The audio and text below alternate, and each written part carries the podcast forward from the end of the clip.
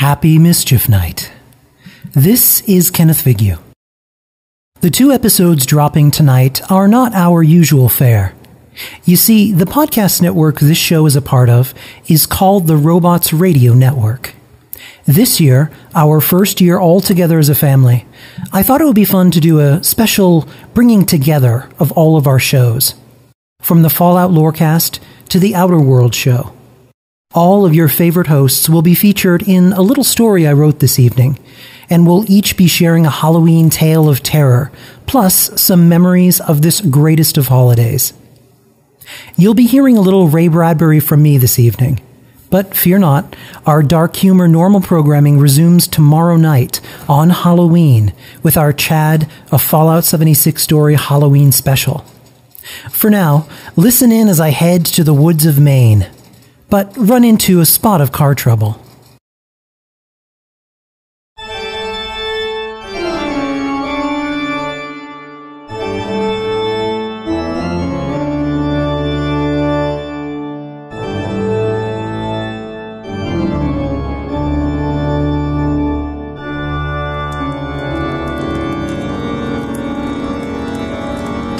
Ah, there we are. Vacuum tubes ready to go. Override signal 92%. Okay, let's begin. Check, check. I apologize for the interruption of your regularly scheduled podcast programming. If you don't know me, I am Ta. Er.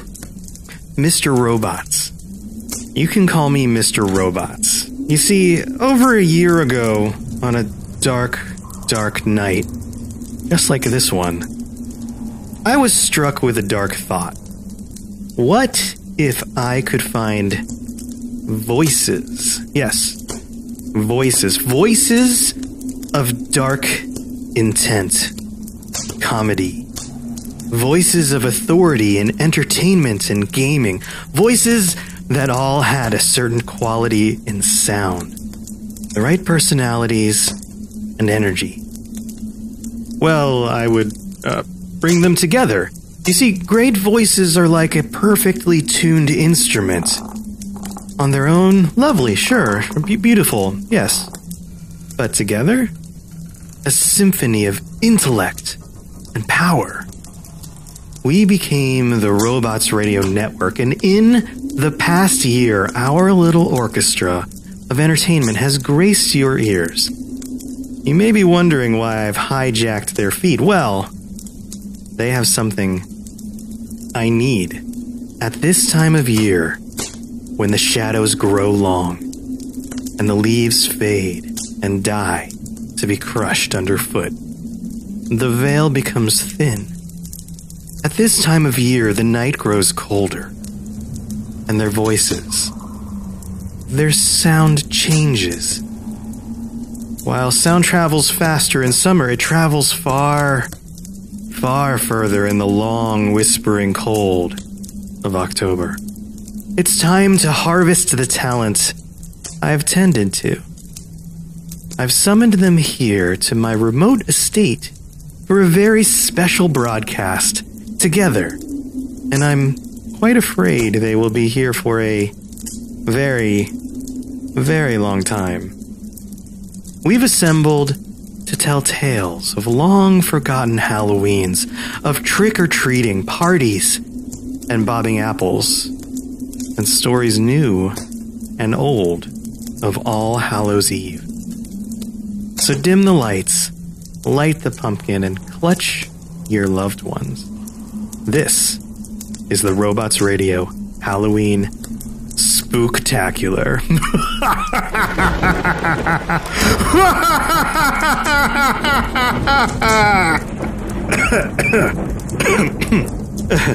hmm.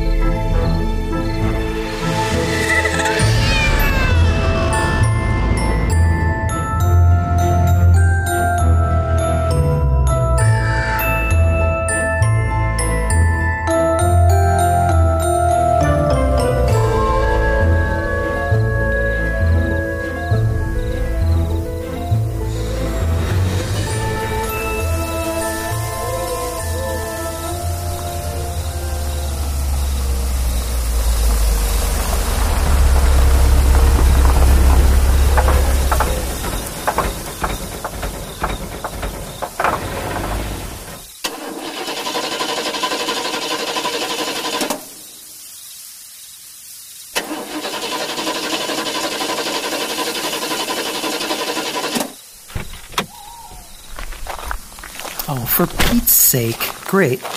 That's just great.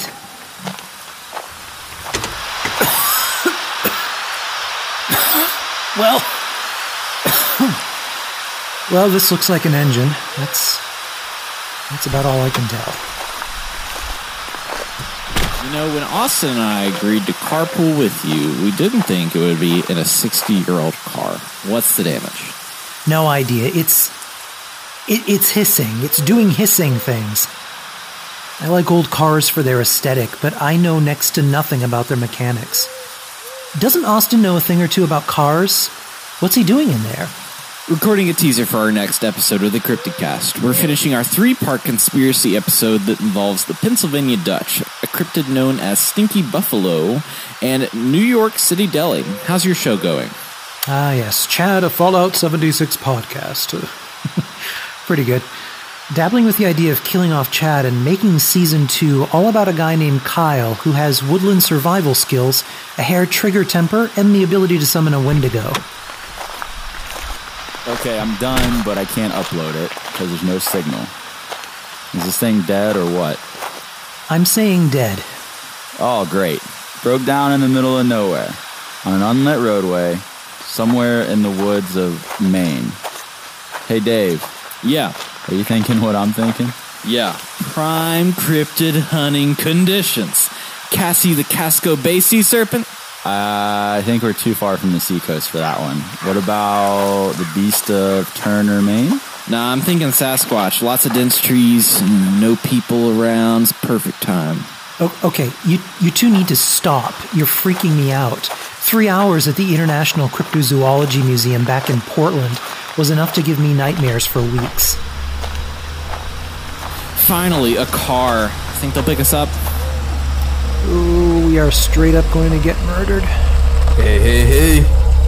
What the hell are you guys doing out here? Is that Jameson and Brenna? Hey guys, car trouble? You could say that. Can you give us a lift? Sure thing. Hop in, man. You can throw your bags in the back.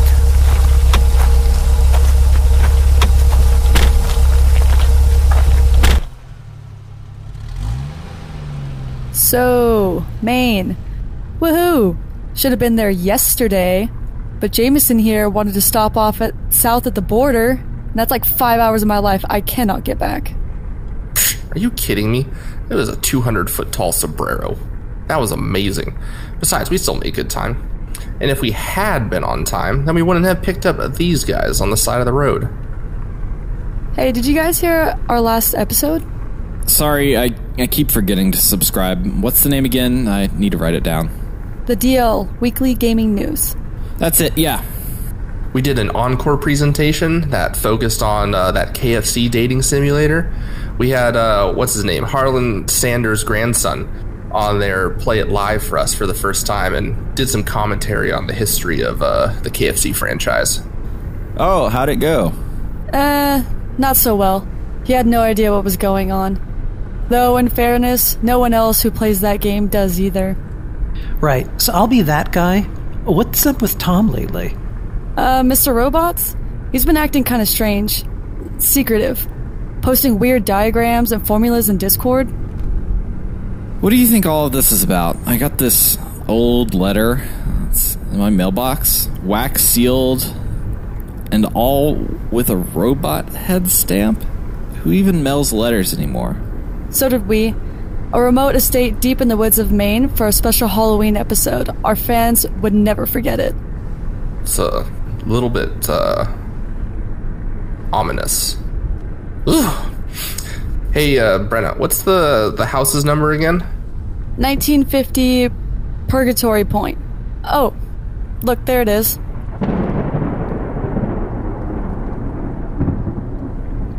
Yeah, straight up going to get murdered. Oh, hang on a second. Need to need to pull it to the gate.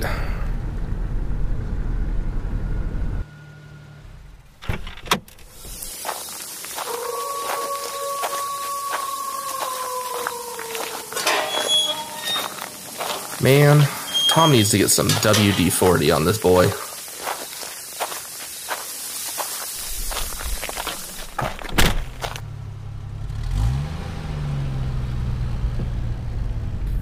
Still no signal. It's the 21st century. You'd think we'd at least have universal cell coverage. Look, is that it? Damn, this place is huge. And kind of run down. This place looks like the house from Psycho. Not awesome.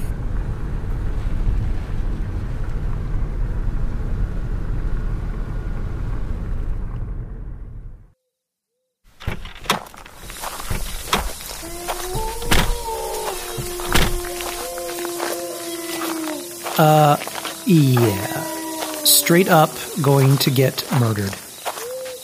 I don't know. It kind of has a melancholy charm to it. I would really like to photograph this place at dusk. This place is spooky as hell. I should have stayed home. Well, too late now. Here we are, for better or worse. I guess let's go in. I could really use a drink.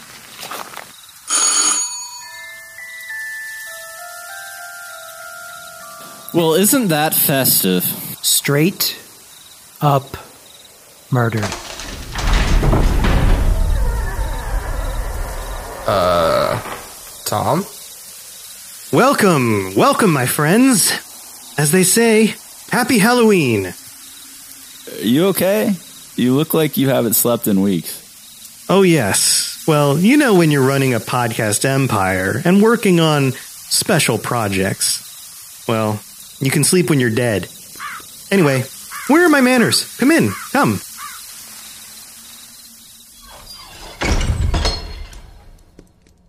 Yup. Just as I thought. Cobwebs and spiders. Fantastic. Yes, uh, sorry about that. I acquired this place only recently. Oh, uh, relative? No, uh, auction. Murder houses are always great bargains.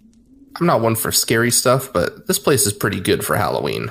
You can drop your bags here. I can show you to the rooms later. We need to start broadcasting shortly, but fear not. I have some goodies uh, through here in the library. Tell you what, I'll start mixing some drinks for us. Love the art. It's a bit Whistler meets Edward Gorey. Hang on a second. Austin, isn't that. Yeah, it's one of mine. Ruined barns in North Carolina at dusk. How did he get that?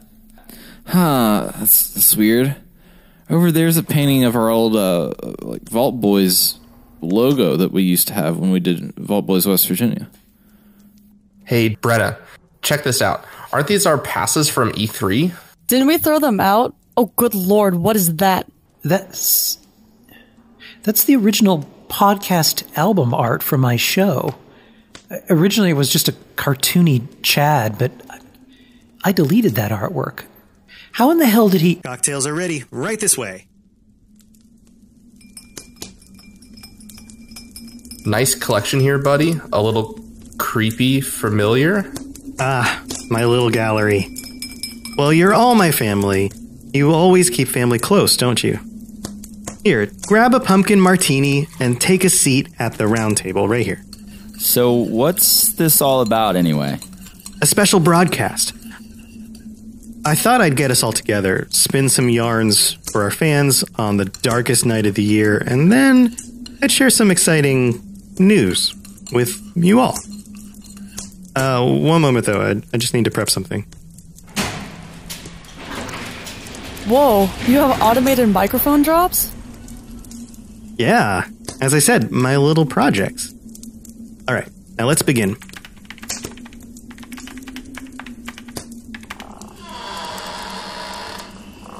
We're having a ball about midnight. Come on, ghoul, up for the fright. A gravestone seat at the monster feast. What's up with this music? Shh, going live.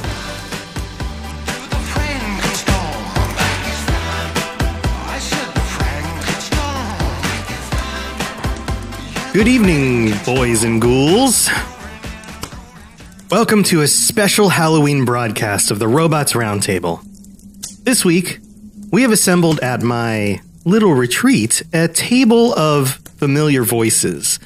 For the first time, we are simulcasting this broadcast across all mediums. I am your faithful servant and host, Mr. Robots. With me is Jameson and Brenna. I'm uh, Jameson, host of the DL Weekly Gaming News, and my uh, partner in gaming nonsense, uh, Brenna. Hey there. We like to keep things light and fun and bring you all the news from around the world of gaming. We also have two experts in the world of cryptozoology, Dave and Austin. My name is Dave Chaffins, and with me, as always, is my favorite son of a Mothman, Austin O'Connor. I feel like it's time to change that. Uh, so we host the Cryptid Cast. Uh, we dig up the lore, fun, and stories behind everything from Bigfoot to Sheepsquatch and everywhere in between. And lastly, Kenneth Vigue. Good evening. I'm the writer, narrator, and host of Chad, a Fallout 76 story. Normally, I'm safe at home in front of a roaring fire with a glass of port in hand, handing out candy on this particular night, but instead, I'm in a creepy house in the middle of nowhere with no cell reception. What could possibly go wrong? Can I get another drink? This one emptied itself. Uh, no. Anyway, not all of our hosts could be on the air at the same time, so we'll be doing a second broadcast shortly once other Vic, I mean, guests arrive. Uh, tonight, we'll be sharing some of our favorite memories of Halloween and all things spooky, as well as sharing some of our favorite short spooky tales from literature or even real life. And now, without further ado, let's don our coats and wander into the dark wilderness with Dave and Austin from the Cryptid Cast to see what hidden horrors await. Dave?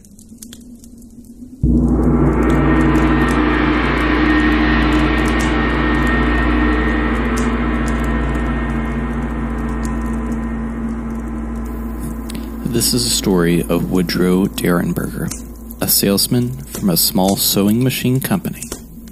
It began November 2nd, 1966. Derenberger was returning home from a trip to Marietta, Ohio, his home being Mineral Wells, West Virginia. Derenberger was traveling alone, driving along Interstate 77 near Parkersburg, West Virginia, when he was suddenly overtaken by a vehicle. This vehicle, which Derenberger described as the strangest thing he'd ever seen, claiming it resembled a huge kerosene lamp, passed by Derenberger's truck and turned sideways, blocking both lanes of the highway and causing both vehicles to come to a complete stop. Stunned, Derenberger watched as a man emerged from the strange vehicle. The dark suited and oddly grinning man approached Derenberger's door as the strange vehicle lifted off and floated to about 40 feet above the ground.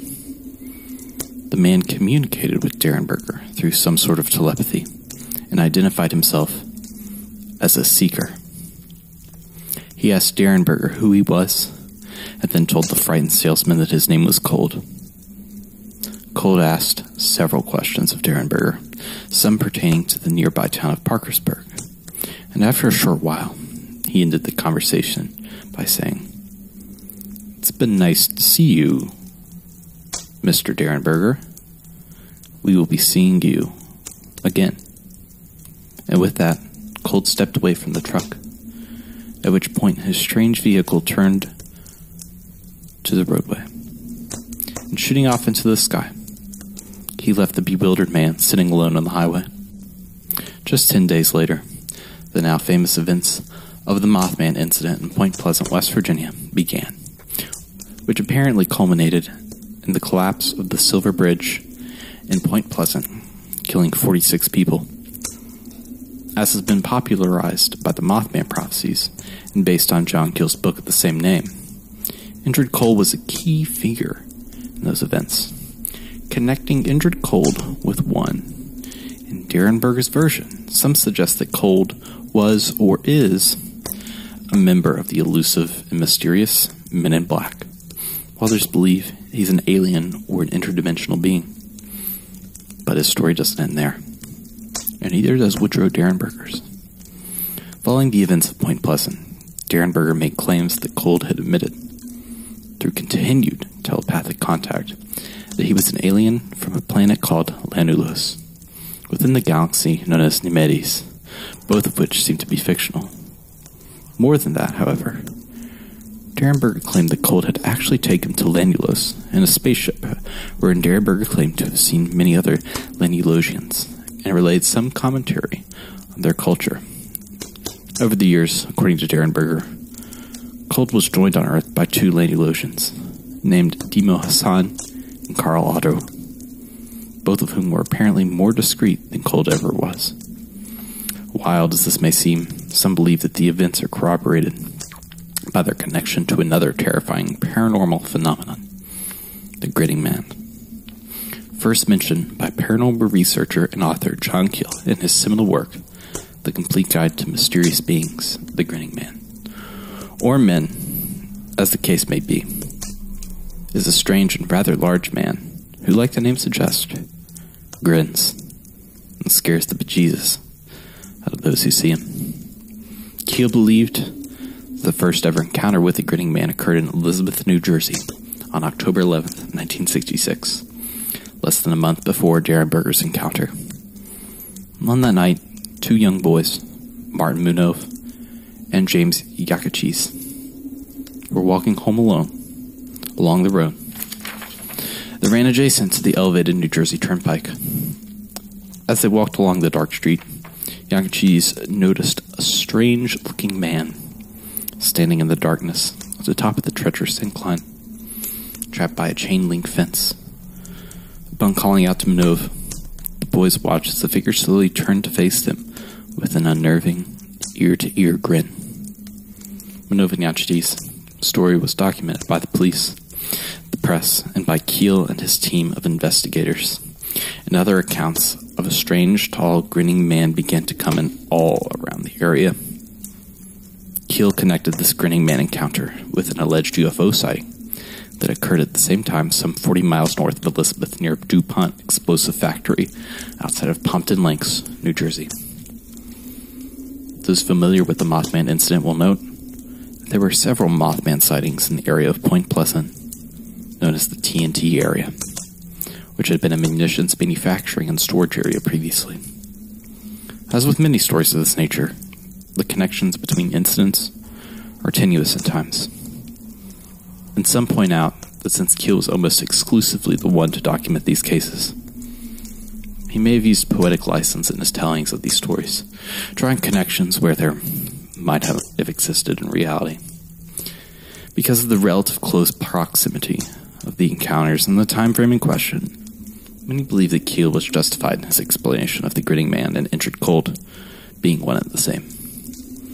Cold's apparently prophetic involvement in the Point Pleasant disaster paints a picture of that creature, or whatever you might call him, as something to be feared. And if the grinning man encounters are indeed connected to Indrid Cold, perhaps there's something to be said for that hypothesis.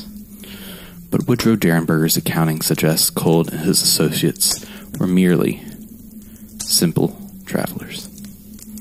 Unfortunately, there have been no modern sightings of Cold or the grinning man. So if there's any truth of the weave through this story, it's likely to remain hidden in the unforeseeable future. The stories of Indrid Cold and Derenberger incident are favorites of many in the paranormal community, and much speculation has been focused on these reports. Really, the only source materials available are Keel and Derenberger's books, but that doesn't mean that there aren't many tellings in the stories online. You never know what may wait for you on your late night drive home. Just remember, not all smiles are honest.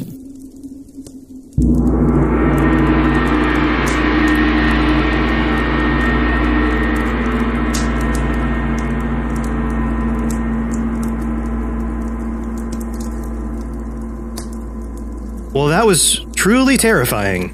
What about you, Austin? Uh, what terror tales will you be sharing with us? I have a story. It's, I know typically around campfires, people like to tell stories that are, you know, passed down, old fables, this, that, and the other. But I have a personal experience that happened to me that I will tell. Um, so my dad, to start the story off, my dad passed away in 2015. and my family, my stepmom and my brother and sister still live in the house that they owned when he was alive. And I, um, it was a few months after he passed away, I went down um, to, it's in Charlotte, North Carolina. It's out in the woods, right next to this big farm. But, you know, the closest actual house to it hundreds and hundreds of yards away. It's very much isolated by itself in the woods. And I was going down to visit. I didn't realize that they were all going to be out of town when I went down. But they left me a key under a rock to get in the house, and I showed up around 11 o'clock.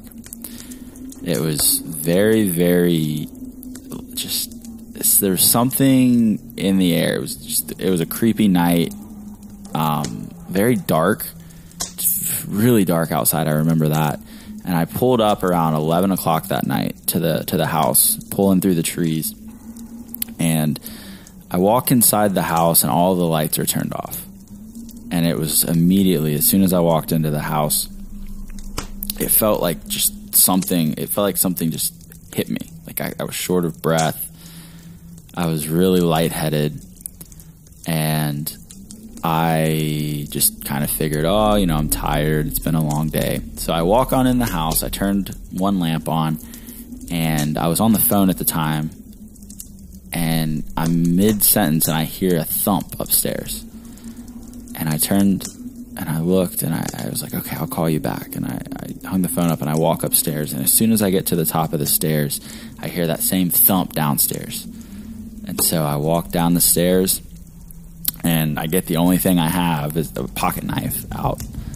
So I walk through the hallways, and I hear this thump repeatedly in the back of the house. So I thought, well, maybe they left the dog for the they left the dog here. Uh, I walk back to where the thump is, and I open the door, and the thumping stops.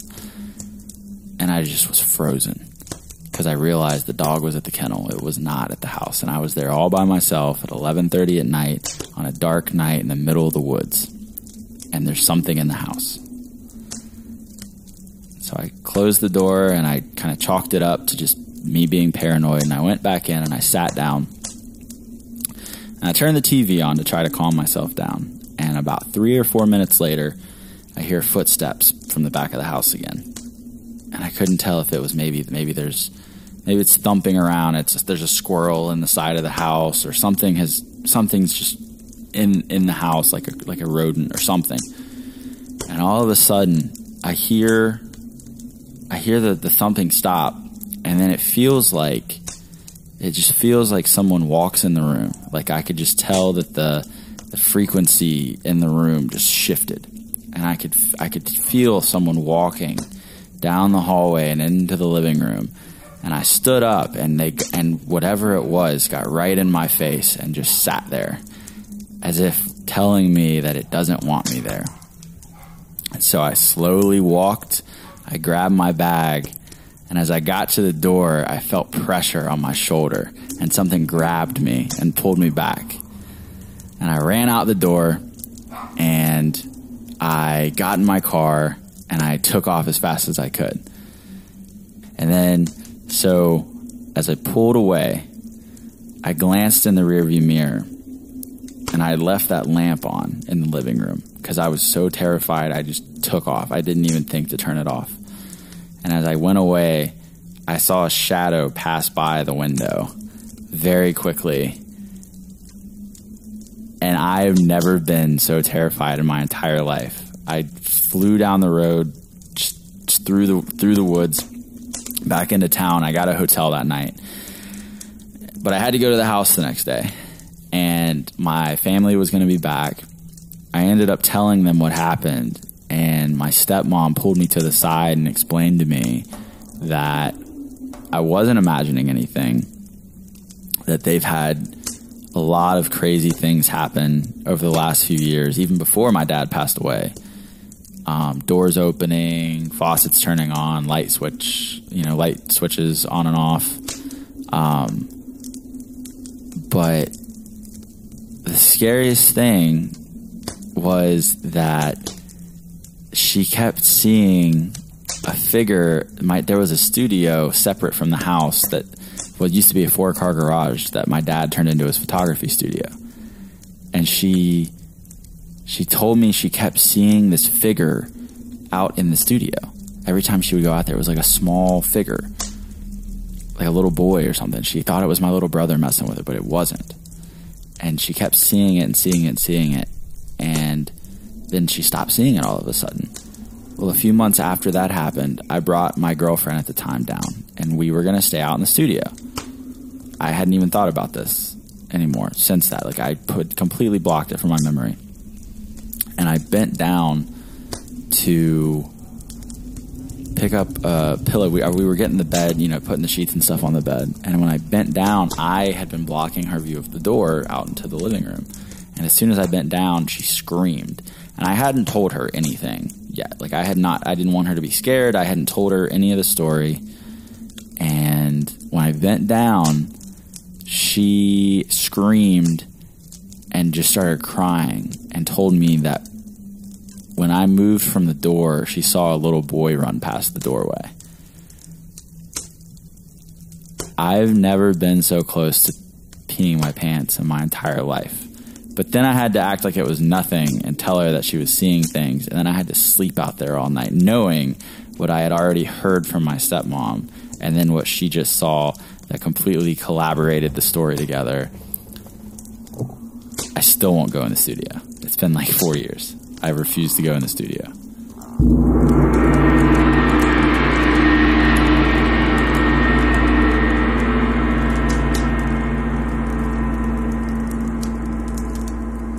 Is anyone else feeling a chill in the room?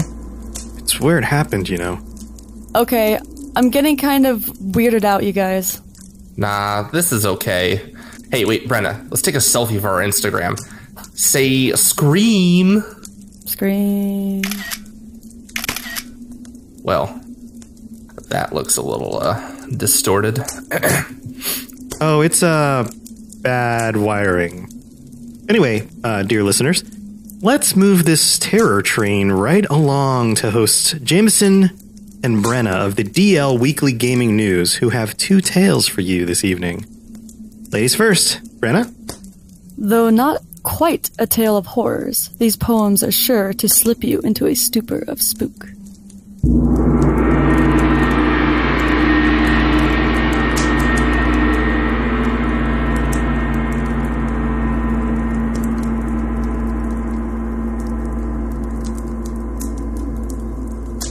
Through long nursery nights, he stood by my bed, unwearing, loomed gigantic, formless, queer, purring in my haunted ear. That same hideous nightmare thing, talking as he lapped my blood, and a voice cruel and flat, saying forever, Cat, cat, cat. For my second poem, something a little more appropriate for special listeners. The cutting wind is a cruel foe. I dare not stand in the blast. My hands are stone and my voice a groan, and the worst of death is past. But I am a little maiden still. My little white feet are sore. Oh, lift me over the threshold and let me in at that door.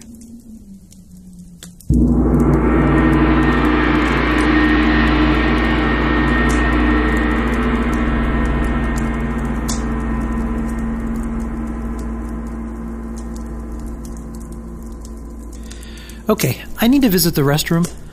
Uh, down the hallway, uh, down two flights, 13th door on the left. Might want to use your iPhone flashlight. Oh, great.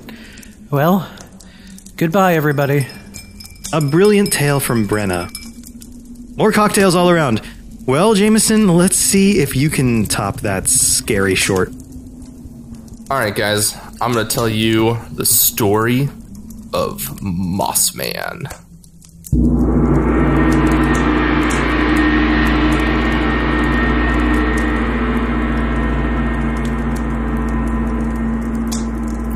One Halloween, a group of teenage boys decided to play a prank on the school bully.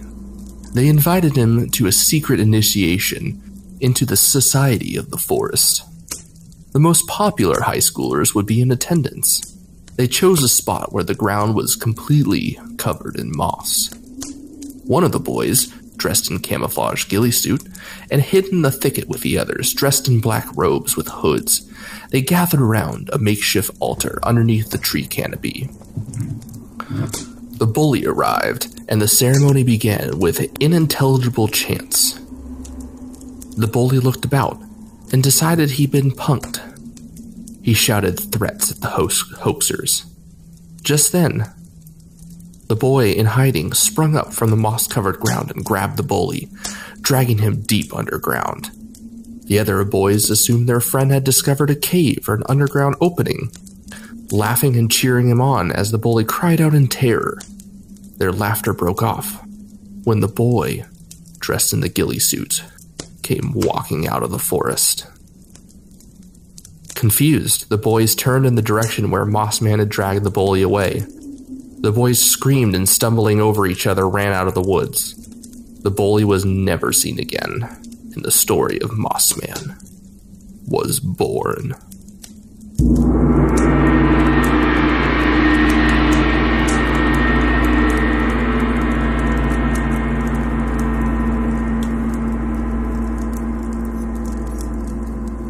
Ooh, that was ghoulishly grisly.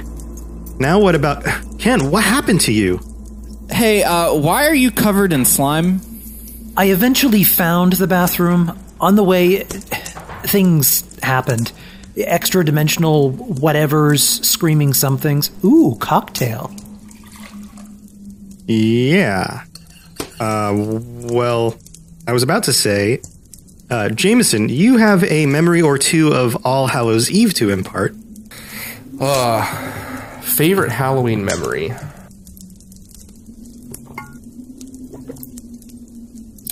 My favorite Halloween memory would have to be uh, when I was a kid. We had family friends that lived, oh, probably like 40 miles from us, and they lived in a nice, you know, gated community.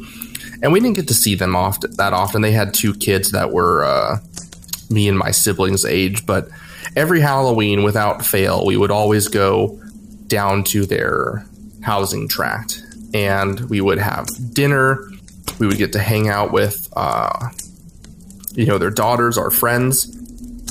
Often we would watch. This is like about the time that YouTube started, too, or even before YouTube when there was just weird internet videos. So we'd, you know, sometimes play video games or, you know, watch like goofy internet videos and then we'd all take pictures together in our costumes and we would go out uh, trick or treating.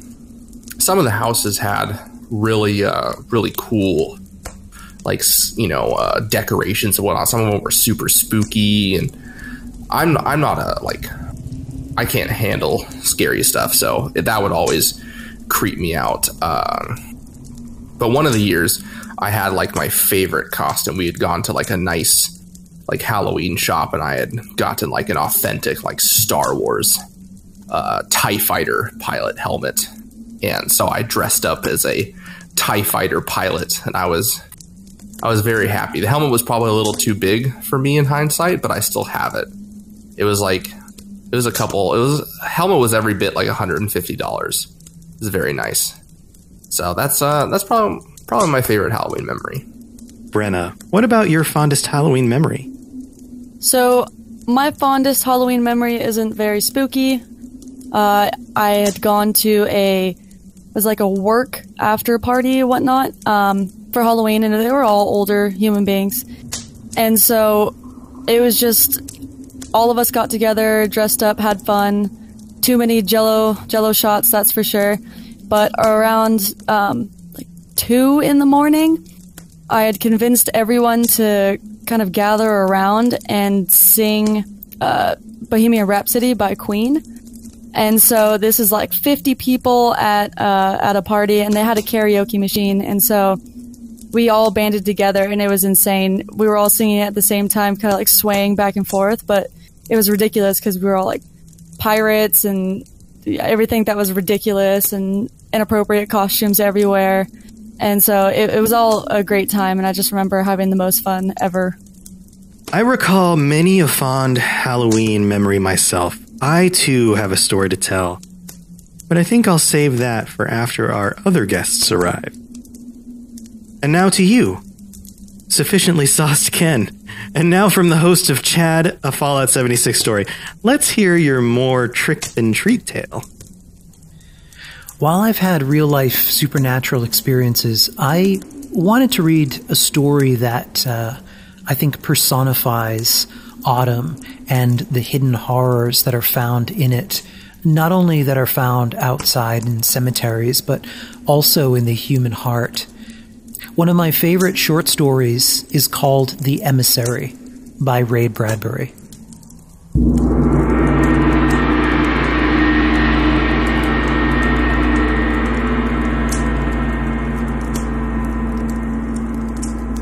He knew it was autumn again because Dog came running into the house, bringing the windy, cold smell of autumn with him.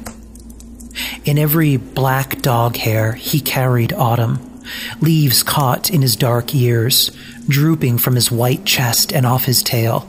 Dog smelled just like autumn.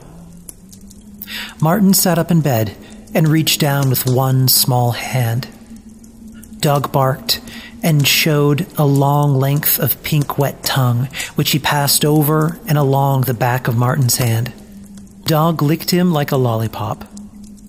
Because of the salt on my skin, declared Martin, as Dog jumped up on the bed. Get down, warned Martin. Mom doesn't like you up here. Dog dropped his ears. Well, Martin softened. Just for a little while, then. Dog warmed Martin's small body with his dog warmness. Martin loved the clean smell of dog and the pile of colorful leaves on the blanket. He didn't really care if Mom was angry. What is it like outside today, dog? Tell me. Lying there, Dog would tell him. Lying there, Martin would know what autumn was like, like in the old days before sickness had put him in bed. His only contact with autumn now was his dog, his leafy fur, the only hint of summer gone by, his autumn emissary.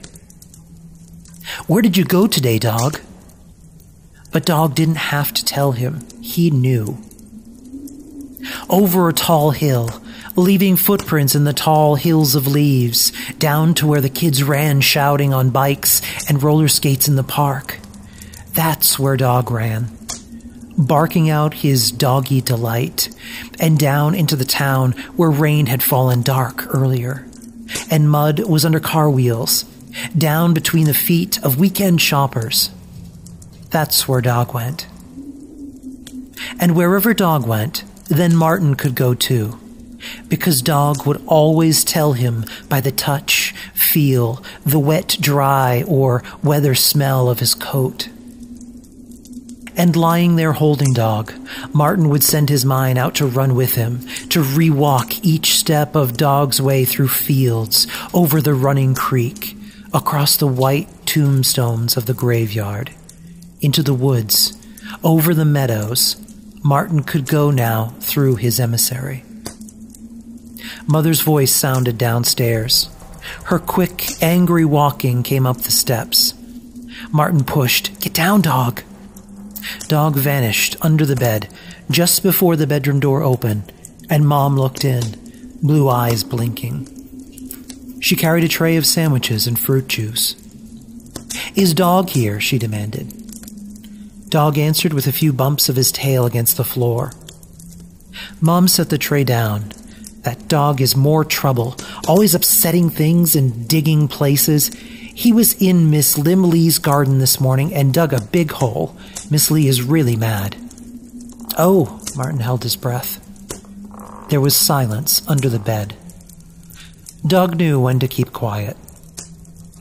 And it's not the first time, said Mom. This is the third hole he's made this week. Maybe he's looking for something. Something. He's just too curious. He can't keep his black nose out of anything, always looking. There was a hairy movement of tail under the bed. Mom couldn't stop smiling. Well, she ended, If he doesn't stop digging in yards, I'll have to keep him in and not let him run. Martin opened his mouth wide. Oh no, Mom, don't do that. Then I wouldn't know anything. He tells me. Mom's voice softened. Does he tell you, son? Sure. He goes around and comes back and tells me what happens, tells me everything. Mom's hand was softly touching his head now. I'm glad he tells you. I'm glad you have him. They both sat a moment, thinking how boring the last year would have been without Dog. Only two more months, thought Martin, of being in bed, like the doctor said, and I'll be up again. Here, Dog. Martin locked the special collar around Dog's neck. It was a note, painted on a simple metal square. My name is Dog. Will you visit my owner who is sick? Please follow me. And the sign worked.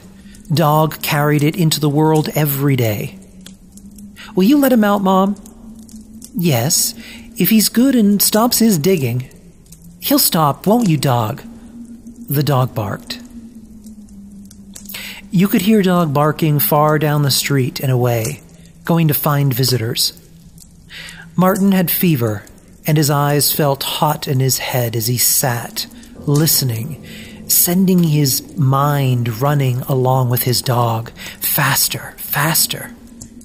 Yesterday, Dog had brought Mrs. Susong from John D. Street with a storybook for a present.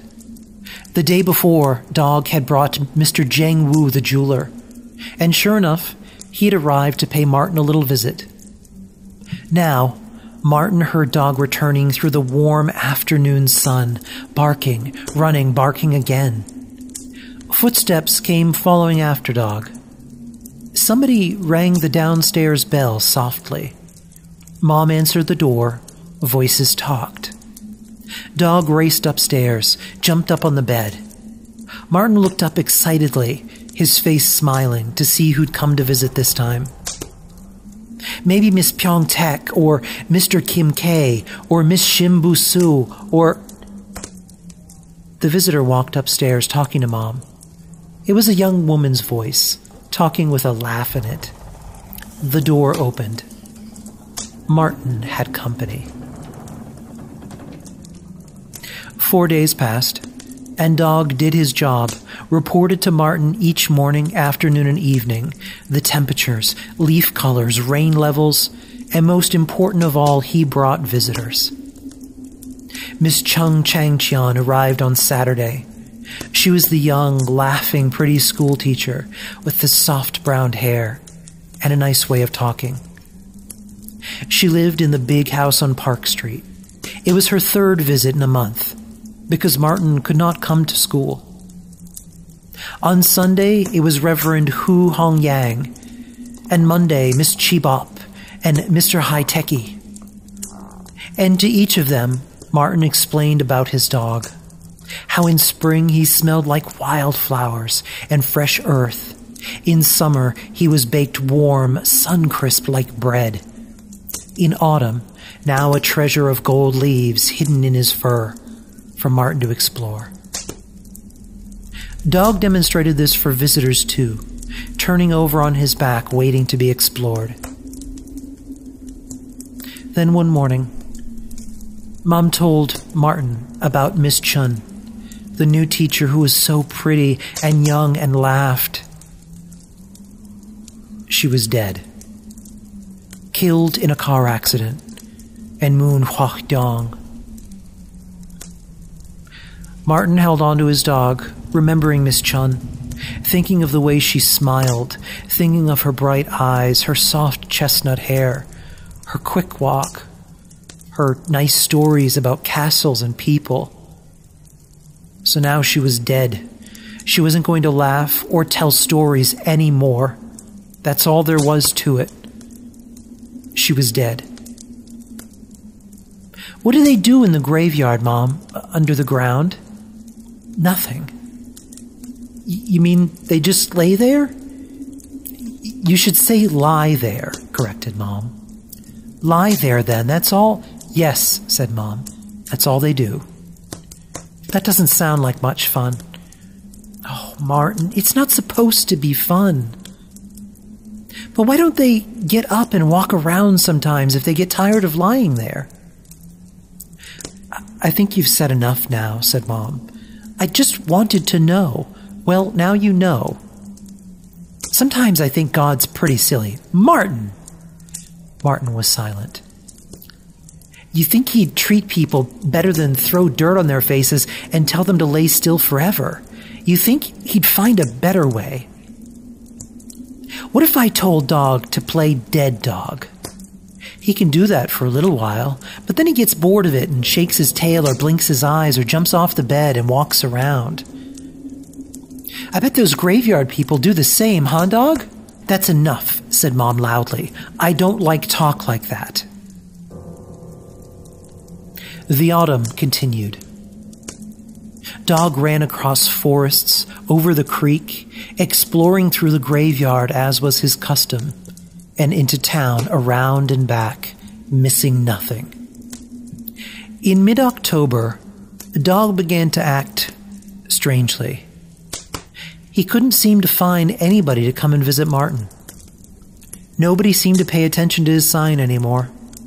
Dog came home seven days without bringing one visitor. Martin was deeply sad about it. Mom explained. Everybody's so busy, that's all. People have lots to worry about besides dogs and signs. Yeah, said Martin. I guess so. But there was more to it than that. Dog had a strange look in his eyes, as if he wasn't really trying to find visitors, or didn't care, or, or something. Something Martin couldn't understand. Maybe Dog was sick. Well, forget the visitors. As long as he had Dog, everything was fine. And then one day, Dog ran out and didn't come back at all. Martin waited quietly at first, then nervously, then anxiously. At supper time, he heard Mom and Dad call, Dog! Here, dog! But nothing happened. Dog didn't answer. There was no sound of his soft feet outside the house, no loud barking in the cold night air, nothing. Dog was gone. Dog wasn't coming home, ever.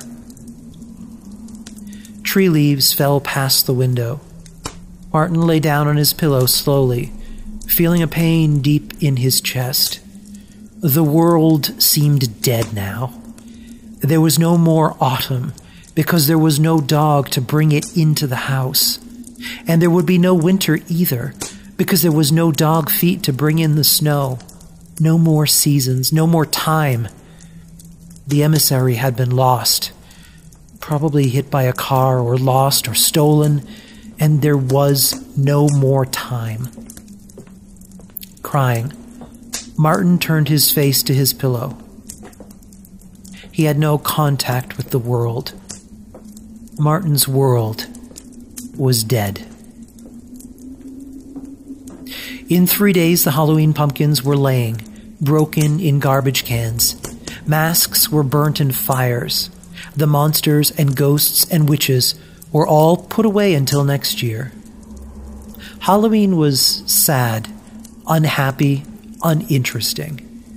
It had simply been another boring evening. That was all. Martin stared at the ceiling for the first three days of November, watching sunlight and moonlight shine across it. Days got shorter, darker, earlier. He could see that through his window. The trees were naked. The autumn wind was cold in temperature. But it was just an empty show outside his window, nothing more. He wasn't interested. During the day, Martin read books about people that were all dead and gone. He listened each day, but didn't hear the one sound he wanted to hear. Friday night came. His parents were going out to the movies. They'd be back at 11 o'clock. Mrs. Tang Tihang from next door would come over for a while until Martin got sleepy, and then she would go home. Mom and Dad kissed him goodnight and walked out of the house into the cool autumn air. He heard their footsteps go down the street. Mrs. Tang came upstairs, stayed a few minutes, then turned off the lights and went back across the street. Silence then. Martin just lay there and watched the stars moving slowly across the sky. It was a clear evening, just like when he and Dog used to run together across town, across the sleeping graveyard, across the creek through the grass, down the green streets chasing their dreams. Now it was after nine o'clock. If only Dog would come home, bringing some of the world with him, a leaf or a flower, or just the wind in his hair. If only Dog would come home. And then, way off somewhere, there was a sound. Martin sat up, shaking. Starlight was in his small eyes. He threw off his blankets, listening, listening. There again was the sound. It was so small, the sound, like it was miles and miles away. It was the dreamy sound of a dog barking. It was the sound of a dog coming fast across the night fields, down dark streets, the sound of a dog running and letting his breath out into the night, the sound of a dog circling and running. It came and went, the sound, it came forward and went away. As if dog was being walked on a chain by someone. As if the dog was running and somebody was walking home with him. Martin felt hot suddenly, sweaty and excited, nervous. The faraway barking continued for five minutes, growing louder and louder. Dog, come home. Dog, come home. Dog, boy. Okay, dog. Where have you been? Oh, dog, dog. Another five minutes, nearer and nearer. And Martin kept saying the dog's name over and over again. Bad dog. Bad dog running away and leaving him alone for all these days. Bad dog. Good dog. Come home. Oh, dog. Hurry home and tell me about it. Tell me about the world. Tears fell onto his blankets. Nearer now. Very near. Just up the street, barking. Dog. Martin held his breath the sound of dog feet in the dry leaves down the road, and now, right outside his house, barking, barking, dog! Barking at the door. Martin called out. Should he run down and let dog in, or should he wait for mom and dad to come home? Wait, no, yes, he should wait. But it would be terrible if, while he waited, dog ran away again. No, he would go down and open the door, and his dog would jump into his arms again. Oh, good dog. He started to move off the bed when he heard a new sound. The door opened downstairs. Somebody was kind enough to open the door for Dog. Dog had a visitor with him, of course. Mr. Gu Dodek, or perhaps Miss Mang Mang. The door opened and closed, and Dog came running upstairs, barking up on the bed. Dog, where have you been? What have you done all this week? Martin laughed and cried all at once. He grabbed the dog and hugged him. Then he stopped laughing and crying, stopped suddenly. He just stared at Dog with wide, surprised eyes. The smell coming from Dog's fur was different. It was a smell of dirt, dead dirt, dirt that smelled like unhealthy, decaying things under the ground, stinking, stinking, smelly earth. Pieces of this awful soil fell off Dog's feet. And something else.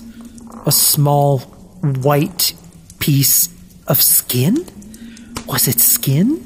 Was it? Was it? What kind of message was this from Dog? What did it mean? The smell, the awful cemetery dirt. Dog was a bad dog, always digging where he shouldn't dig. Dog was a good dog, always making friends so easily. Dog liked everybody. He brought them home with him. And now, oh, now a new visitor was coming up the stairs, slowly, pulling one foot after the other, painfully, slowly, slowly, slowly coming up. Dog, dog, dog, where have you been? yelled Martin. A piece of dark dirt dropped from Dog's chest. The door to the bedroom moved in. Martin had company.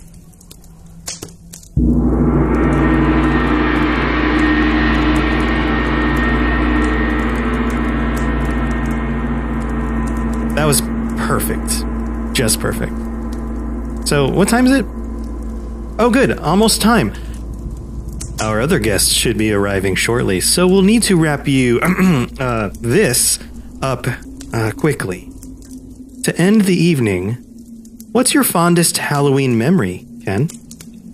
Ah, my Halloween memories. Well, growing up, um, Halloween in New England is very much a tradition in so many ways. It's filled with leaf raking and pumpkin carving and corn mazes and scary houses, haunted attractions, and hay rides. Um, my parents, every October, would take us. One of the few things that we did as a family every year, we'd get together and go to Applecrest Orchard in New Hampshire. Uh, it was always a very cool place when you're a kid because they had lots of free samples of hot cider and caramel wrapped donuts. Um, we'd go around, we'd pick apples together, they'd hop on this little hay wagon that would take us out into the orchard pulled by horses. And, you know, you walk through the orchard and it's a cool autumn day, picking apples right off the tree and eating them and eating so many that you would get a really upset stomach from all of that acid in your stomach. Um, doing that, that kind of thing as a family was always really important. But, uh, I was born on October 29th, so Halloween was not so much just a holiday, it also became an excuse for a birthday party. Um, one of my favorite Halloween memories growing up was doing trick or treating, first by myself and then with my little brother. My dad would take he and I out, and I think for most of my, my growing up period, when I could actually go out trick or treating without getting funny looks from people handing out candy, um, was going out as a vampire. Uh, I always loved dressing up as Dracula every year, and my grandmother had made me my cape. Um, had taken some fabric, some white fabric, and had sewn it into the inside of this black satiny material to make kind of this custom cape uh, out of uh, one that we got from Kmart. Um, when I was younger than then, before then, it was all about getting those those pre-box costumes where you had the the weird plastic overalls that are supposed to look like a character, and then that really uncomfortable plastic mask that was probably uh, coated in asbestos from China. Um, I think at one year I went as Woody Woodpecker when I was five. As we got older, uh, trick or treating became more or less about uh, stealing candy from my brother. I, I would wait until he went to sleep and then would pick through his and pick out the good stuff like the Snickers and the Reese's peanut butter cups. And I would leave him stuff that I didn't want that were kind of the crap handouts that you would get, uh, like weird fresh fruit, which is kind of pointless, uh, toothbrushes and toothpaste, and one year a roll of pennies, which you couldn't really do anything with. Um, so much of the memories that I have of of Halloween and October were so rich with a lot of those great memories of things that we did growing up and parties and birthdays. Well, dear listeners, I'm afraid that's all the time your hosts have for this evening. Okay, that's it. I want to go home now, Jamie. This is just like the house on Haunted Hill. Hey, I can't move. Uh, well, neither can I. Uh, looks to me like the chair's clamped onto my arms. Um, anybody want to tell me what's going on? Straight up murdered. I called it. I'm so sorry, friends. You see, I've been working for months on a special project. Your tales and memory have, well, fed it for the evening. But it requires just a little bit more until it can stand on its own, you know, walk around the world. I'll leave you now. My little machine is starting up here, and I don't like to witness messes.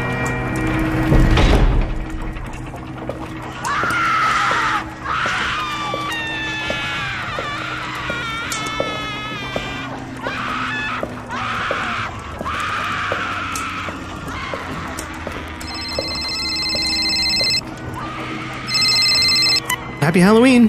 Mr. Robot's here. Oh, Sebastian. How are things? Yes, that's right. Exit 13, then about 50 minutes or so to Craven Falls. Uh, take a right on Purgatory Point Road. Yes, you do. Drive safe. Oh, I'll be ready for you all.